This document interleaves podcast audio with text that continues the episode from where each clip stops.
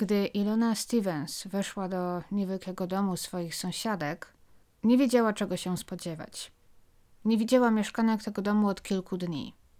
Słyszała jednak dobiegający wcześniej z domu płacz dziecka, a 2 dni wcześniej znalazła psa należącego do jej sąsiadek, biegającego po ulicy. Teraz odkryła, że tylne drzwi prowadzące do kuchni są uchylone. Gdy weszła do środka i zaczęła poruszać się w głąb domu, idąc długim i ciemnym korytarzem, w końcu w półmroku zobaczyła zarys ludzkiej sylwetki na podłodze. Ilona nawet nie musiała podchodzić bliżej, bo było dla niej jasne, że leżąca przed nią kobieta nie żyje. Witam Was ponownie w aneksie. Ja mam na imię Aga, jeśli jeszcze się nie znamy. I dziś chciałabym Was zabrać aż do Australii, bo jest to kraj, moim zdaniem, w którym wydarzyło się kilka najdziwniejszych i najbardziej zagadkowych spraw kryminalnych w historii. I zdecydowanie taka jest właśnie historia morderstw przy Easey Street. Dziś przenosimy się tak dokładniej do Collingwood w stanie Victoria. Collingwood znajduje się na obrzeżach miasta Melbourne. I dziś wracamy znów do lat 70., a tak dokładniej do roku 1977. A zatem usiądźcie sobie wygodnie, weźcie sobie klasycznie jakieś piciu i zapraszam. W Collingwood mieszkały 2 przyjaciółki, które znały się jeszcze z czasów licealnych i wynajmowały razem nieduży dom. 2 Su, jak zazwyczaj o nich mówiono. Suzanne, pisane przez Z, 2N i E na końcu, Armstrong, miała lat 28 w 1977 roku, oraz Susan, pisane przez S, A i jedno N na końcu, Bartlett, lat 27. Na nią zazwyczaj mówiono Sue. Do domu pod numerem 147 przy Easey Street wprowadziły się w październiku roku 1976. Przyjdzie im tam mieszkać trochę ponad 2 miesiące.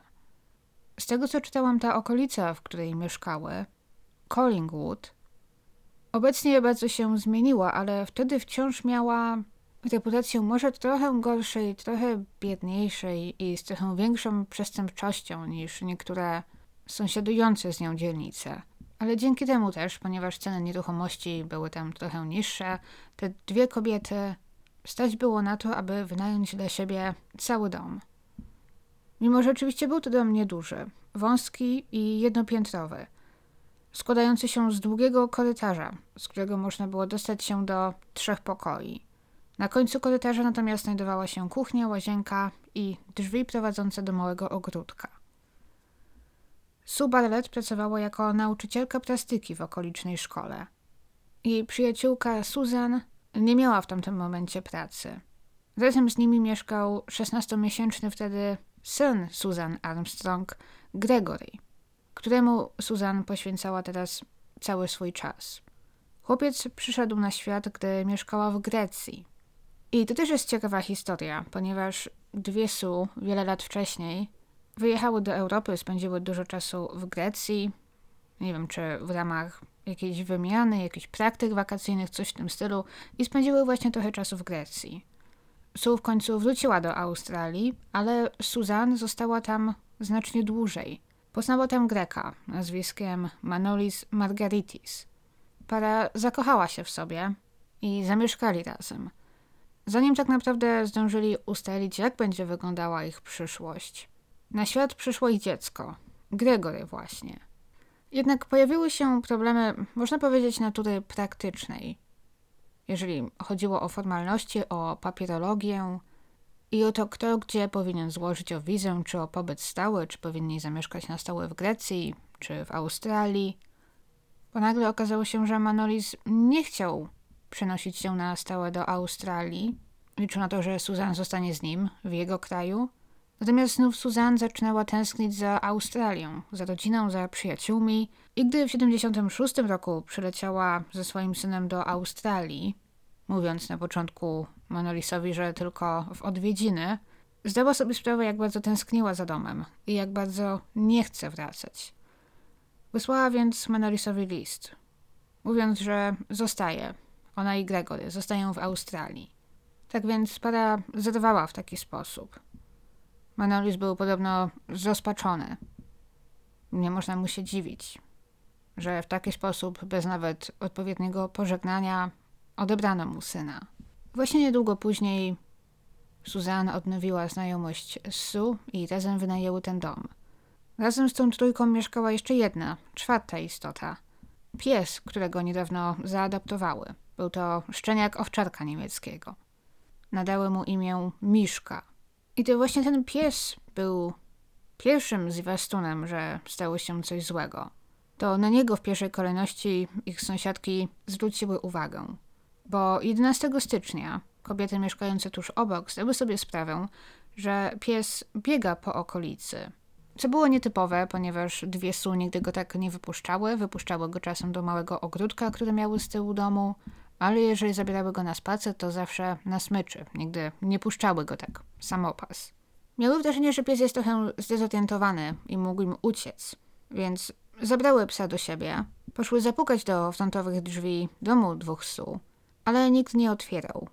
Uznały więc, że pies musiał najwyraźniej wymknąć się pod ich nieobecność, wcisnęło więc liścik we framugę drzwi, informując, że pies jest u nich i będzie tam na nie czekał, ale nikt nie przyszedł.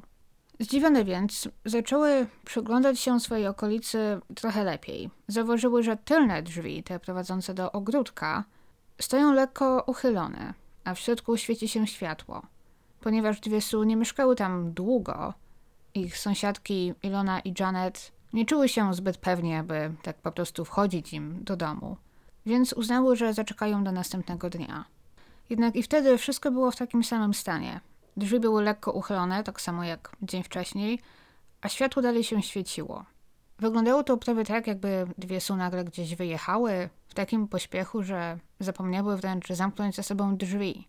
To, co jednak im nie pasowało, zdały sobie sprawę, to to, że wcześniej słyszały dochodzący z domu słaby płacz małego Gregorego. Ktoś więc musiał być w domu. Nie mogły sobie wyobrazić, że Suzanne, którą postrzegały za dobrą i oddaną matkę, zostawiłaby syna bez opieki. W końcu uznały, że tak dalej być nie może. Jedna z ich sąsiadek postanowiła, że używając tych uchylonych drzwi, wejdzie do środka. Minęła kuchnię i małą jadalnię, niczego nie dostrzegając, i weszła do długiego korytarza. Tam już żadne światło się nie świeciło i było ciemno. Weszła głębiej i zdała sobie sprawę, że pod głównymi drzwiami, drzwiami frontowymi, twarzą do podłogi leży Sue Bartlett. Leżała ona również naprzeciwko otwartych na oścież drzwi do sypialni drugiej Suzanne. Gdy Ilona zerknęła też tam, zobaczyła ciało drugiej Suzanne na podłodze. Wybiegła stamtąd i zawołała do Janet, aby zadzwoniła na numer 000, czyli numer alarmowy w Australii. Następnie wróciła do domu, aby sprawdzić, czy wszystko w porządku z małym Gregorem. Znalazła go w jego kołysce. Chłopiec żył i wyraźnie nie stała mu się krzywda, ale wyglądał na chorego. Jak się później okaże, był poważnie odwodniony. Został zabrany do szpitala, gdzie udzielono mu pomocy. Chłopiec doszedł do siebie bez żadnego większego uszczerbku na zdrowiu. Ale nie da się ukryć, że było blisko. Trochę dłuższa zwłoka i chłopiec mógłby zginąć naprawdę bezsensowną i trudną śmiercią, gdyby Ilona i Janet nie zwróciły uwagi, że coś jest nie tak na czas. Ponieważ jak się okazuje, Gregory leżał tak bez jedzenia i wody przez prawie 3 dni. Bo jak ustalono, kobiety zginęły najprawdopodobniej w nocy, z 10 na 11 stycznia. Ponieważ ostatni raz, kiedy je widziano i kiedy był z nimi kontakt, był właśnie w poniedziałek, 10 stycznia. Wtedy były dosyć zajęte. Sue była w pracy, później na spotkaniu ze swoją mamą, która akurat przyjechała w odwiedziny, a Suzanne spędziła sporą część dnia poza domem, ponieważ zabrała Gregorego na wizytę u znajomych. Wieczorem tego dnia na kolację przyszedł brat Sue, imieniem Martin, i jego narzeczona, Vicky. To było dosyć częste. Z tego co rozumiem, Martin był młodszym bratem Sue i dopiero niedawno przeprowadził się do Melbourne. Ponieważ rodziny obu Sue pochodziły zza miasta, to Sue i Martin bardzo się wspierali.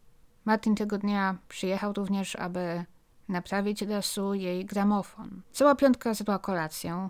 po czym Suzanne położyła swojego syna spać. Potem w czwórkę oglądali serial w telewizji i około 21:00 Martin i Vicky pożegnali się i wyszli. Przez cały ten wieczór nie wydarzyło się nic nietypowego. Żadnych telefonów, kroków na zewnątrz, niczego zwiastującego na przykład, że ktoś obserwuje dom. Niczego zwiastującego, że coś złego ma się wydarzyć tamtej nocy. Także Martin i Vicky byli ostatnimi, którzy widzieli dwie Sue całe i zdrowe, gdy siedziały razem na kanapie i oglądały telewizję. To prawdopodobnie kilka godzin później. Obie zginęły od wielu ran, zadanych im nożem. W domu nie zauważono żadnych widocznych śladów włamania, lecz zarówno tylne, jak i frontowe drzwi znaleziono otwarte, niezamknięte na klucz. Frontowe drzwi były zatrzaśnięte, a tylne, jak już wiemy, były lekko uchylone. Sue została znaleziona bardzo blisko drzwi wejściowych, z przodu domu. Leżała na brzuchu, blisko drzwi do pokoju drugiej Sue. Miała na sobie koszulę nocną. Zadano jej łącznie 55 ran kłutych. A w swojej sypialni, drzwi do której były otwarte, leżała Suzanne Armstrong. Jej zadano 29 ran. A jej koszula nocna była prawie zupełnie z niej zdarta i zaplątana wokół jej głowy. Łóżko było jednak ładnie pościelone, część kołdry jedynie odrzucona, a obok, grzbietem do góry, leżała książka. Trochę tak, jakby Suzanne leżała w łóżku czytając i podniosła się nagle, słysząc na przykład pukanie do drzwi. Nie wyglądało to na pewno tak, jakby zerwała się w panice, bo pościel była odrzucona, można powiedzieć, starannie, jak i dosyć starannie położona grzbietem do góry była książka. Tak, aby oczywiście zostawić ją otwartą na stronie, którą Suzanne w tamtym momencie czytała. Autopsja wykazała, że Suzanne prawdopodobnie już po swojej śmierci została zgwałcona. Poza strąconym wazonem w pokoju nie było żadnych innych śladów walki. Ich najbliższe sąsiadki, jak zeznają, również niczego nie słyszały. Żadnych krzyków o pomoc, niczego w tym rodzaju. Na ciele Suzanne, na podłodze i na pościeli, znaleziono i zabezpieczono ślady nasienia. Pod koniec lat 70. nie można było zbyt wiele z tym zrobić, nie było to szczególnie użyteczne, ale na szczęście wszystko zostało odpowiednio zabezpieczone i mogło zaczekać na swoją kolej, można powiedzieć. Bo oczywiście 2 dekady później testy DNA przyjdą z pomocą. Niestety, przynajmniej na chwilę obecną, nie w schwytaniu sprawcy, ale w wykluczeniu wielu podejrzanych. Na szczęście przynajmniej tego nie zaniedbano, ponieważ jak się okazuje, w tym śledztwie od początku popełniono wiele błędów. Były to oczywiście też trochę inne czasy, ale m.in. miejsca zbrodni i całego domu nigdy nie odgrodzono, powodując, że w czasie, gdy policja nie skończyła jeszcze pracy, do domu wchodzili krewni ofiar czy sąsiedzi, aby zobaczyć, czy mogą jakoś pomóc. Na dodatek jeden z policjantów już pierwszego dnia, nie zważając na ślady krwi, na to, że może coś zanieczyścić, poszedł do łazienki i umył ręce, zacierając prawdopodobnie istotne ślady, ponieważ i w łazience znaleziono sporo krwi. Policjanci spekulowali na początku, że to Suzanne została zaatakowana jako pierwsza w swojej sypialni, że albo wpuściła kogoś do domu poprzez frontowe drzwi, albo ktoś po prostu wszedł nieproszony, ponieważ drzwi nie były zamknięte na klucz. A ponieważ druga Sue, ciało której leżało w przedpokoju, która też nie została zgwałcona, możliwe, że po prostu usłyszała coś w którymś momencie i przyszła zobaczyć, co się dzieje.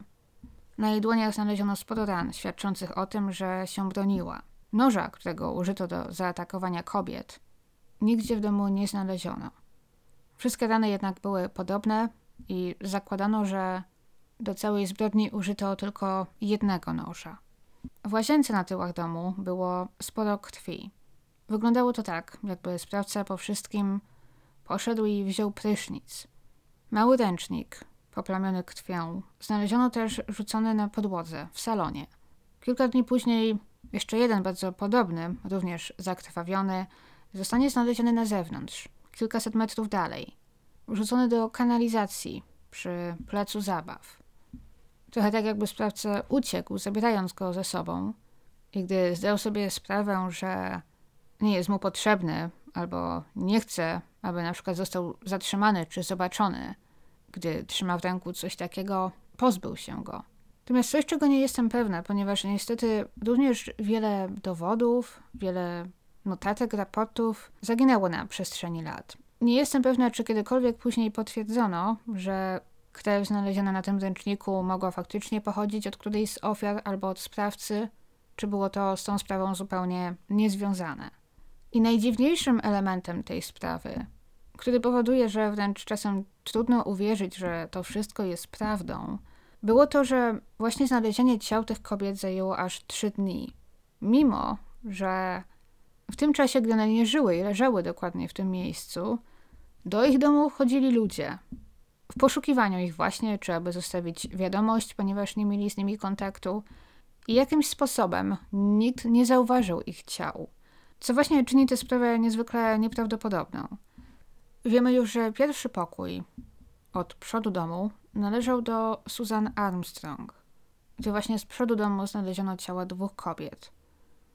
Jeżeli wejdziemy dalej w głąb domu tym korytarzem, to następny pokój po prawej należał do małego Gregorego, w którym też chłopiec spał, jak wiemy, nie stała mu się krzywda. A 3. pokój, bardziej w głębi domu, należał do Sue. Po sieci krąży kilka planów tego domu, ponieważ na przestrzeni lat, z tego co rozumiem, był on kilka razy przebudowany. Swoją drogą stoi dalej. W roku 2017 sprzedał się za ponad $1 milion. Widać, że został ładnie wyremontowany, jak i również te 3 sypialnie zamieniono na 2, aby powiększyć salon.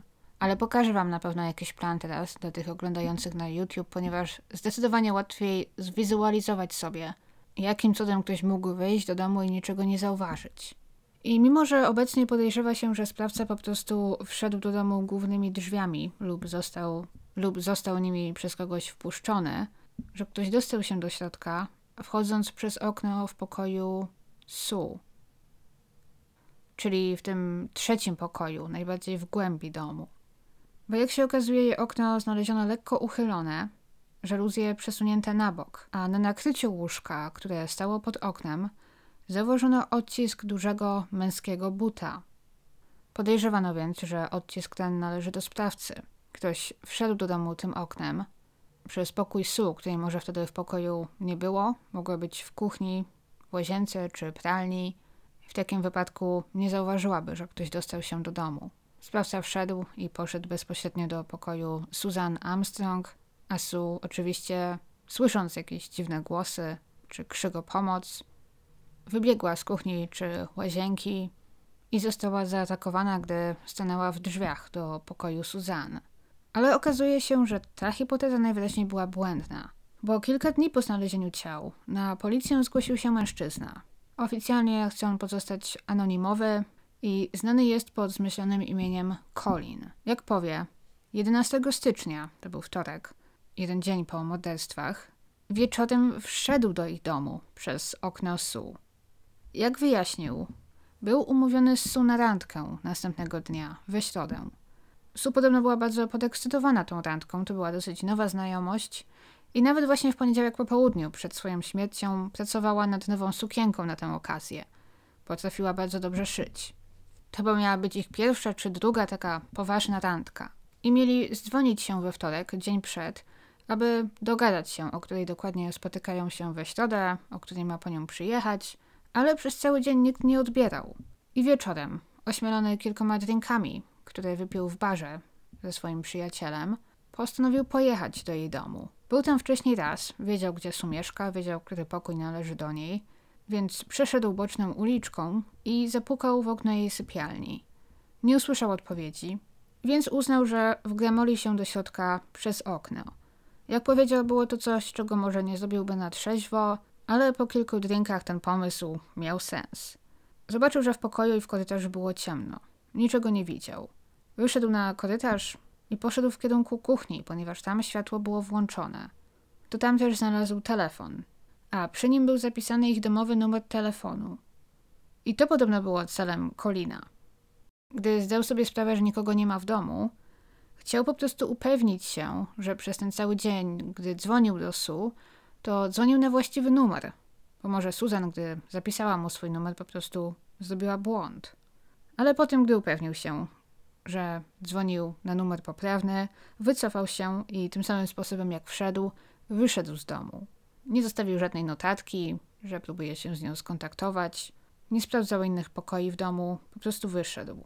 Jak powie też, nie słyszał na przykład płaczu małego Gregorego.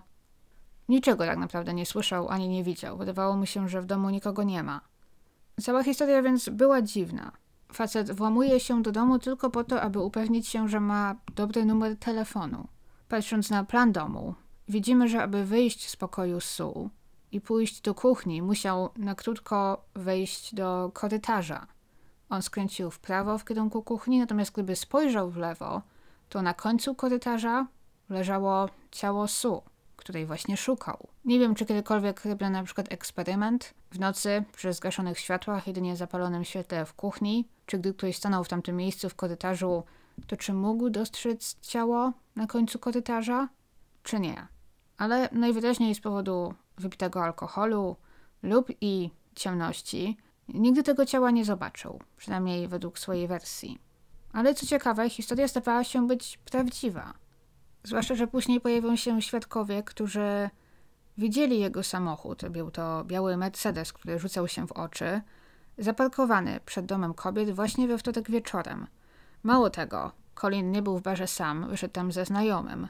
I to ten znajomy przywiózł go w to miejsce i czekał na niego w samochodzie. Potwierdził on tę historię i zapewnił, że Colin był w domu tylko przez kilka chwil. Istnieje oczywiście też taka możliwość, że Colin zobaczył ciało Sue. Zdał sobie sprawę, że właśnie włamał się na miejsce zbrodni i spanikowany stamtąd uciekł. Kazał swojemu przyjacielowi odjechać i razem ustalili, że nikomu nic nie powiedzą. Pobali się, że źle to wyglądało. Pijany facet mówi, że włamał się do domu i znalazł tam 2 zamordowane kobiety. Od razu byłby pierwszym podejrzanym. Ale jeżeli tak, to po wszystkim Colin musiał jednak zmienić zdanie i sam zgłosić się na policję. Ale nie był on jedynym, który wszedł do domu po morderstwach. Bo podczas śledztwa policja znalazła w kuchni notatkę z zapisanym numerem telefonu i prośbą o pilny telefon. Była ona podpisana Barry Woodard, który znów okazał się spotykać z drugą mieszkanką domu, Suzanne Armstrong. To również była dosyć nowa znajomość. 2 miesiące wcześniej przedstawiła ich sobie siostra Suzanne. Ostatni raz widzieli się w niedzielę, dzień przed śmiercią. Wtedy wieczorem ona i Barry byli na kolacji w domu siostry Barry'ego.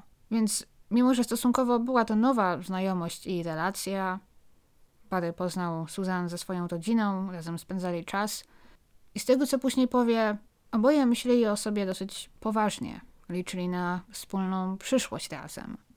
I okazuje się, że podobnie jak Colin i Barry, dzwonił do domu przy Easey Street wielokrotnie, cały wtorek.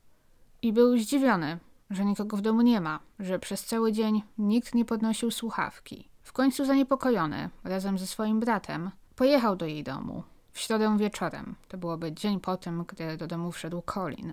Zapukali do drzwi z przodu, ale nikt nie otwierał, obeszli więc dom i zobaczyli, że drzwi z tyłu domu są uchylone, a w kuchni świeci się światło.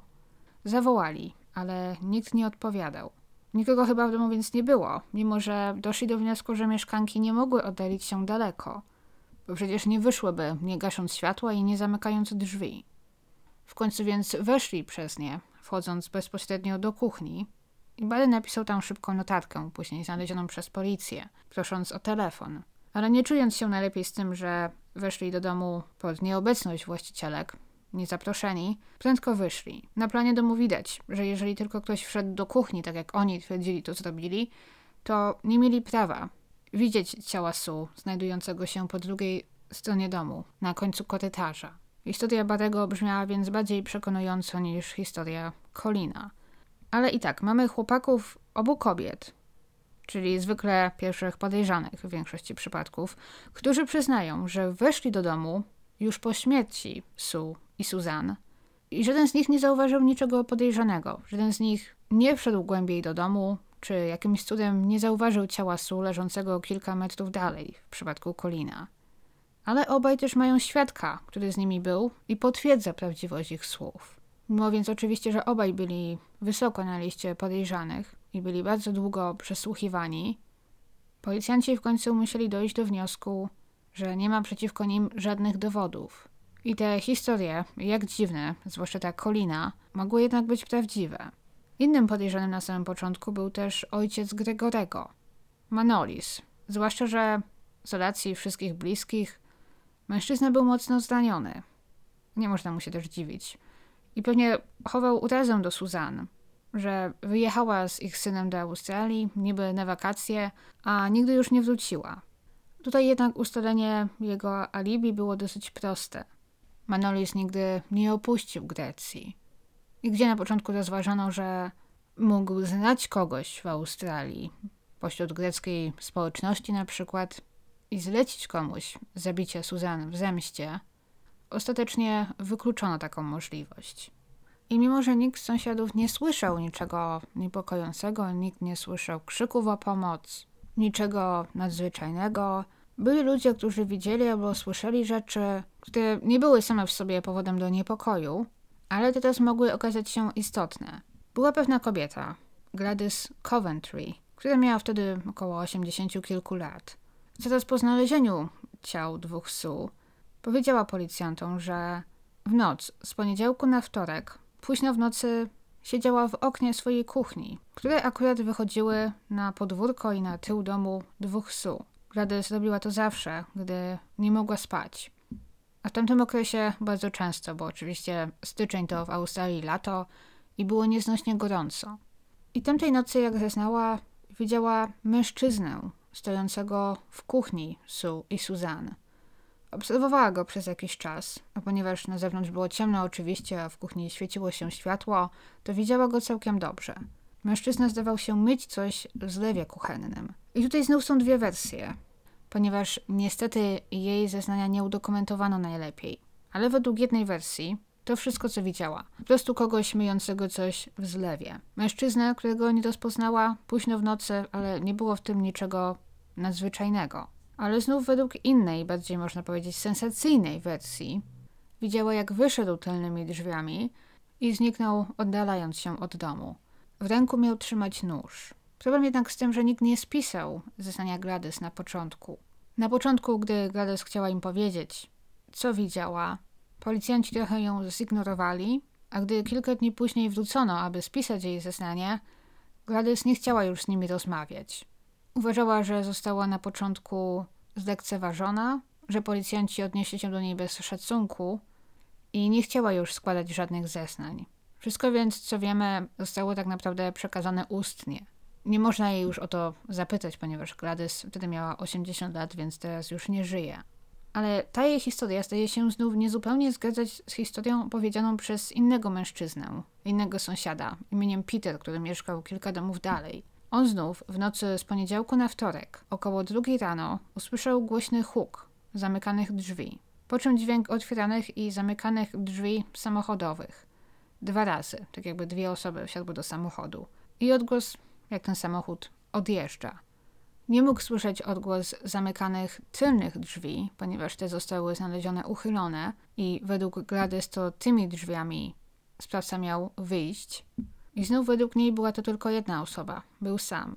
A ten mężczyzna sądził, że były to 2 osoby. Nie wiadomo, czy te 2 zgłoszenia są po pierwsze prawdziwe, po drugie, czy Peter mógł na pewno słyszeć sprawców, czy może gości ich sąsiadów, którzy wyszli od nich i odjechali dopiero o 2 nad ranem. Inną dosyć sensacyjną informacją jest też to, że na stacji kolejowej, najbliższej stacji przy Easey Street, około 500 metrów dalej, w nocy, już z 10 na 11 stycznia, znaleziono zakrwawiony nóż. Ale znów tutaj pojawił się problem, ponieważ mężczyzna, który ten nóż znalazł, nie zgłosił się z nim od razu, a fakt, że on ten nóż znalazł, wyszedł przypadkiem chyba kilka tygodni później. I mimo, że w końcu został on przekazany policji, teraz śledczy mieli jedynie jego słowa na potwierdzenie tego, kiedy i o której znalazł ten nóż. Bo on twierdził, że znalazł go z poniedziałku na wtorek w nocy, już około 23. A to by było niecałe 2 godziny po tym, gdy Martin i Vicky wyszli po kolacji, zostawiając obie Sue całe i zdrowe. To znaczyłoby, że ktoś musiałby włamać się do domu, zabić 2 kobiety, umyć się i uciec. I porzucić nóż już w ciągu mniej niż 2 godzin. I znowu, mimo że na początku wierzono, że ten nóż był właśnie narzędziem zbrodni, nigdzie nie wiedziałam potwierdzenia, że krew, którą znaleziono na tym nożu, w jakiś sposób połączona z ofiarami. Nawet właśnie nie wiem, czy ten nóż do dziś się zachował, czy może zaginął gdzieś. Innym znanym wątkiem tej sprawy jest telefon od możliwego sprawcy, który odebrała pewna dziennikarka. 21 stycznia dziennikarka imieniem Tess wydała artykuł o tej sprawie. Opisała wizytę w domu przy Easey Street, już potem, gdy policja zabrała ciała. Tess miała wtedy okazję porozmawiać z rodzinami obu kobiet, które teraz pakowały pozostawione przez nie rzeczy, aby zwolnić dom. I w swoim artykule Tess szczegółowo opisała wnętrze. Opisała rozkład domu, co gdzie się znajdowało, gdzie znaleziono ciała kobiet i wspomniała m.in. o gramofonie, który znajdował się gdzieś w salonie. W tym samym gramofonie, który Martin, brat Sue, wcześniej naprawiał. I dzień po publikacji otrzymała telefon, gdy była w pracy. Bardzo zezłoszczony męski głos zaczął komentować jej artykuł, zarzucać brak spostrzegawczości i to, że nie opisała mieszkania poprawnie. Wspomniał m.in. o tym, jaka płyta wciąż była umieszczona na gramofonie, co było zgodne z prawdą. Tess widziała tę płytę, ale nie napisała, co to było. Celowo zresztą pominęła kilka szczegółów, jak i podała w opisie kilka błędnych informacji. To też jest dosyć znana praktyka. Często nawet policjanci, rozmawiając z prasą, celowo podają im trochę błędne informacje. Na początku też na przykład opublikowano informację, że obie kobiety zostały zgwałcone, mimo że w rzeczywistości Sue nie została. Ale robi się tak oczywiście dlatego, że jeżeli później na przykład ktoś zgłosi się na policję i powie, to ja to zrobiłam, no to wystarczy poprosić go, aby powiedział, co się stało, jak to zrobił, ze szczegółami. Jeżeli taki delikwent opowiada jedynie historię, którą skonstruował na podstawie informacji z prasy, które celowo są błędne, no to właśnie dosyć łatwo wykluczyć, że kłamie. Sprawa ma się inaczej, jeżeli faktycznie zna detale nigdy nie podane w prasie, czy właśnie wyłapuje i wytyka błędy, wytyka te błędne informacje. I teraz Tess miała wrażenie, że ten mężczyzna faktycznie znał rozkład mieszkania aż za dobrze i musiał wcześniej w nim być. Zaczęła gestykulować do współpracowników, aby ustalili z centralą, jaki jest numer dzwoniącego. Próbowała utrzymać go na linii jak najdłużej, pytając, czy chciałby jej udzielić wywiadu, ale mężczyzna rozłączył się, zanim udało im się cokolwiek ustalić. Tess oczywiście poszła z tym na policję, ale jak napisała w artykule wydanym 40 lat później, nie wie, dokąd to zaprowadziło, bo policja nigdy się z nią ponownie nie skontaktowała. Nie ma więc pewności, czy ta wskazówka została sprawdzona i dzwoniący może został wykluczony, czy nie. We wczesnych etapach śledztwa policjanci skupili się również na jeszcze jednym podejrzanym, o którym wtedy publicznie nie było nic wiadomo. Trzymali to w tajemnicy. I był to mężczyzna, który podejrzewano mógł mieć coś wspólnego z zaginięciem pewnej Amerykanki, Julie Ann Garcia Salei, pochodzącej ze Stockholm w Kalifornii w Stanach. Ta 19-latka przyjechała do Melbourne na rok, aby spędzić czas podróżując, pracując i aby przede wszystkim spędzić czas u swojej siostry, która przeniosła się tam na stałe. Julie dosyć prędko znalazła pracę w bibliotece, która była przyłączona do dużego wydawnictwa, które drukowało wiele gazet i magazynów. Julie zaginęła w dziwnych okolicznościach 1 lipca 1975 roku, więc 1,5 roku przed morderstwami na Easey Street. Mieszkała wtedy w północnej części Melbourne, w mieszkaniu, które wynajmowała na spółkę ze swoją siostrą. I w nocy 1 lipca miejsce miały wydarzenia, które są zupełnie niejasne do dziś. Siostry Julie nie było wtedy w domu, była chyba na jakiejś wizycie u znajomych i została tam na noc. A Julie miała gości. 3 mężczyzn, których poznała podczas pracy w bibliotece. Jeden z nich był dziennikarzem, drugi byłym bokserem i odwiedzali tę bibliotekę często, ponieważ robili research, planowali otworzyć razem restaurację. I jakimś sposobem Julie kiedyś usłyszała ich rozmowę i ponieważ była to dziedzina, w której miała wiedzę i doświadczenie, jakoś tak się zgadali. i do pewnego stopnia zaprzyjaźnili, mimo że nie znali się długo. I właśnie tamtego dnia Julie zaprosiła ich do siebie. Jak później powiedzą, w pewnym momencie, około godziny 22, Julie wyszła na chwilę z mieszkania. Bo w tym mieszkaniu nie było jeszcze telefonu, a ona potrzebowała zadzwonić. Miało jej nie być tylko przez kilka chwil, ale czekali i czekali, a ona nie wracała. W końcu więc wyszli. Nie wiedzą, co stało się dalej. A Julie nie była widziana od tego czasu.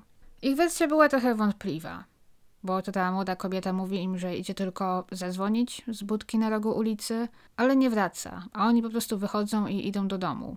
Nie przychodzi im do głowy, aby jej poszukać, nie przychodzi im do głowy, że może stało jej się coś złego. Zwłaszcza, że później, jak odkryje jej siostra, gdy wróci do domu, z mieszkania zginęło $120, jeden nóż kuchenny i płaszcz. A na łóżku w sypialni Julie znalazła ręcznik z łazienki. Ręcznik z plamami krwi. Bardzo podobnie właśnie jak w domu na Easey Street.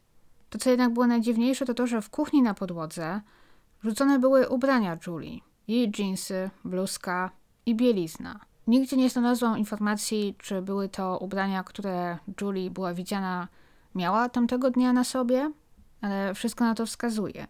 Jeżeli chodzi o ten telefon, to Julie faktycznie musiała zadzwonić. Miała wykonać ten telefon na prośbę swojej siostry. Z tego co rozumiem, poprosiła ją, aby zadzwoniła do jej pracy, prosząc o dzień wolnego czy coś w tym stylu. Z tego co rozumiem, tam gdzie jej siostra była, również nie było telefonu. I właśnie zapisała jej na skrawku papieru numer, pod który miała zadzwonić, i zostawiła jej drobne na ten telefon. Zostawiła je na szafce. I następnego dnia zarówno ta kartka, jak i pieniądze zostały znalezione w tym samym miejscu. Potwierdzono też, że Julie nigdy nie wykonała tego telefonu. A więc historia tych mężczyzn w ogóle nie miała sensu i nic dziwnego, że stali się pierwszymi podejrzanymi. Jednym z nich był były bokser Chris Collins oraz jego znajomy John Joseph Power. A trzecim mężczyzną, który jak twierdził wyszedł wcześniej, zostawiając pozostałą dwójkę w mieszkaniu i nie mógł poświadczyć, co stało się później, był 21-latek nazwiskiem John Grant. Z zawodu dziennikarz. Pisał artykuły akurat do rubryki kryminalnej. Było to więc nazwisko znane policji w Melbourne. Był jednym z podejrzanych w tej sprawie. I teraz podczas przesłuchiwania świadków w sprawie morderstwa na Easey Street okazało się, że Ilona, ta sąsiadka mieszkająca w domu obok, która zajęła się psami, która w końcu znalazła ciała dwóch psów, miała gościa w noc morderstwa z 10 na 11 stycznia. Razem ze swoją współlokatorką grali w bilarda w ich domu do 2 nad ranem. I ponieważ on się tak zasiedział i zrobiło się późno, to kobiety zaproponowały, żeby został u nich na noc i spał na kanapie. Ilona i John, z tego co rozumiem, pracowali wtedy w tym samym miejscu. I Ilona zaproponowała, że po prostu łatwiej będzie, jeżeli rano pojadą razem do pracy. I jak zezna, gdy wstała rano, 11 stycznia, we wtorek, jej gość siedział już gotowy do wyjścia, umyty i ubrany. Musiał więc wstać wcześniej i wyszykować się, gdy one jeszcze spały. Kim był ten gość? To był dziennikarz John Grant, ten sam, który był podejrzany w sprawie zaginięcia Julie. Nagle więc zainteresowanie policji zwróciło się zupełnie ku niemu. Najpierw jest jedną z ostatnich osób, które widzą zaginioną i którego wersja niezupełnie trzyma się kupy, a teraz akurat spędza noc obok domu, w którym doszło do brutalnego morderstwa. Ale znów Grant wypierał się wszystkiego i nie sposób było mu cokolwiek udowodnić. A więc podejrzanych było wiele. John Grant, 2 chłopaków, też mężczyzna, który twierdził znalazł nóż na dworcu kolejowym. I mimo, że nie znane są dokładne szczegóły, ponieważ śledztwo jest dalej aktywne, ale na przestrzeni lat stworzono listę aż 130 podejrzanych, w tym 8 takich głównych podejrzanych, tych najbardziej prawdopodobnych. Na szczycie listy był właśnie podobno John Grant. I w drugiej połowie lat 90., dzięki tym próbkom zabezpieczonym 20 lat wcześniej, teraz zaczęto to DNA porównywać do DNA wszystkich podejrzanych. Zajęło to oczywiście wiele lat. Niektórzy zgodzili się na pobranie próbki dobrowolnie, w innym przypadku należało zrobić to trochę podstępem, ale z tego co wiemy na chwilę obecną w roku 2023 wykluczono całą tę główną 8. Wykluczono więc Johna Granta, mógł on coś dalej mieć wspólnego ze zniknięciem Julie, ale chyba nie z morderstwami na Easey Street, wykluczono tych dwóch mężczyzn, Colina i Barrego. Więc chyba ta historia o tym, że Colin włamał się do domu przez okno pijany, aby sprawdzić numer telefonu i wyszedł, faktycznie była prawdziwa. Poniekąd więc wracamy do punktu wyjścia. A wracając jeszcze na chwilę do sprawy Julie Garcia Salei, najlepszy podejrzany akurat w jej sprawie był inny z tych trzech mężczyzn, którzy ją wtedy odwiedzili. John Joseph Power, który wiele lat później, w roku 92, zostanie skazany za gwałt na kobiecie. Poza tym też za masę innych, mniejszych przestępstw, jak kradzieże i napaści. Ale Power zmarł w roku 2012, w wieku 71 lat, więc znów nie sposób nic mu udowodnić. Ale te ubrania na podłodze, zakrwawiony ręcznik, skradzione pieniądze, wszystko to wskazuje na to, że Julie stało się coś złego w jej mieszkaniu. Nie na zewnątrz, gdy wyszła na ulicę, aby zadzwonić, a tam w tym mieszkaniu. I ci mężczyźni jednak są najbardziej podejrzani. Na początku też podejrzewano, że może John Joseph Power miał coś wspólnego i z morderstwami na Easey Street, że może był jakoś w kontakcie z Johnem Grantem, że może przyjechał tam do niego tamtej nocy i na przykład zwrócił uwagę na te dwie kobiety mieszkające w domu obok, ale jeżeli tak, to nigdy niczego nie udowodniono. Co też mnie w ogóle zastanawiało na początku, no bo to była dziwna grupa mężczyzn znajomych. Dziennikarz kryminalny, przestępca, ponieważ Power miał już wyroki i z wcześniejszych lat, i były bokser, który swoją drogą też miał kilka wyroków, m.in. za kradzieże na swoim koncie. Jedynym mężczyzną bez wyroków w tym trio był właśnie John Grant.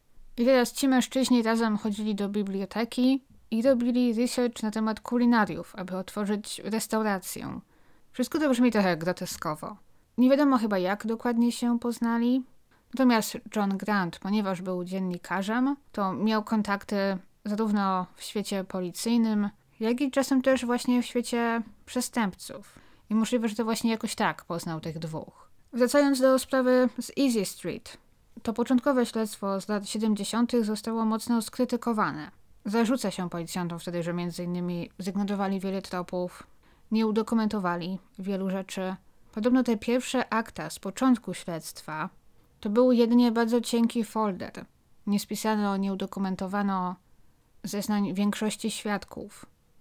Rodziny większości ofiar, tak jak i mieszkańcy Easey Street, którzy chcieli złożyć zeznania, jak powiedzą, nigdy nie dostali telefonu, policja nigdy w żaden sposób się z nimi nie skontaktowała, że chcą z nimi porozmawiać.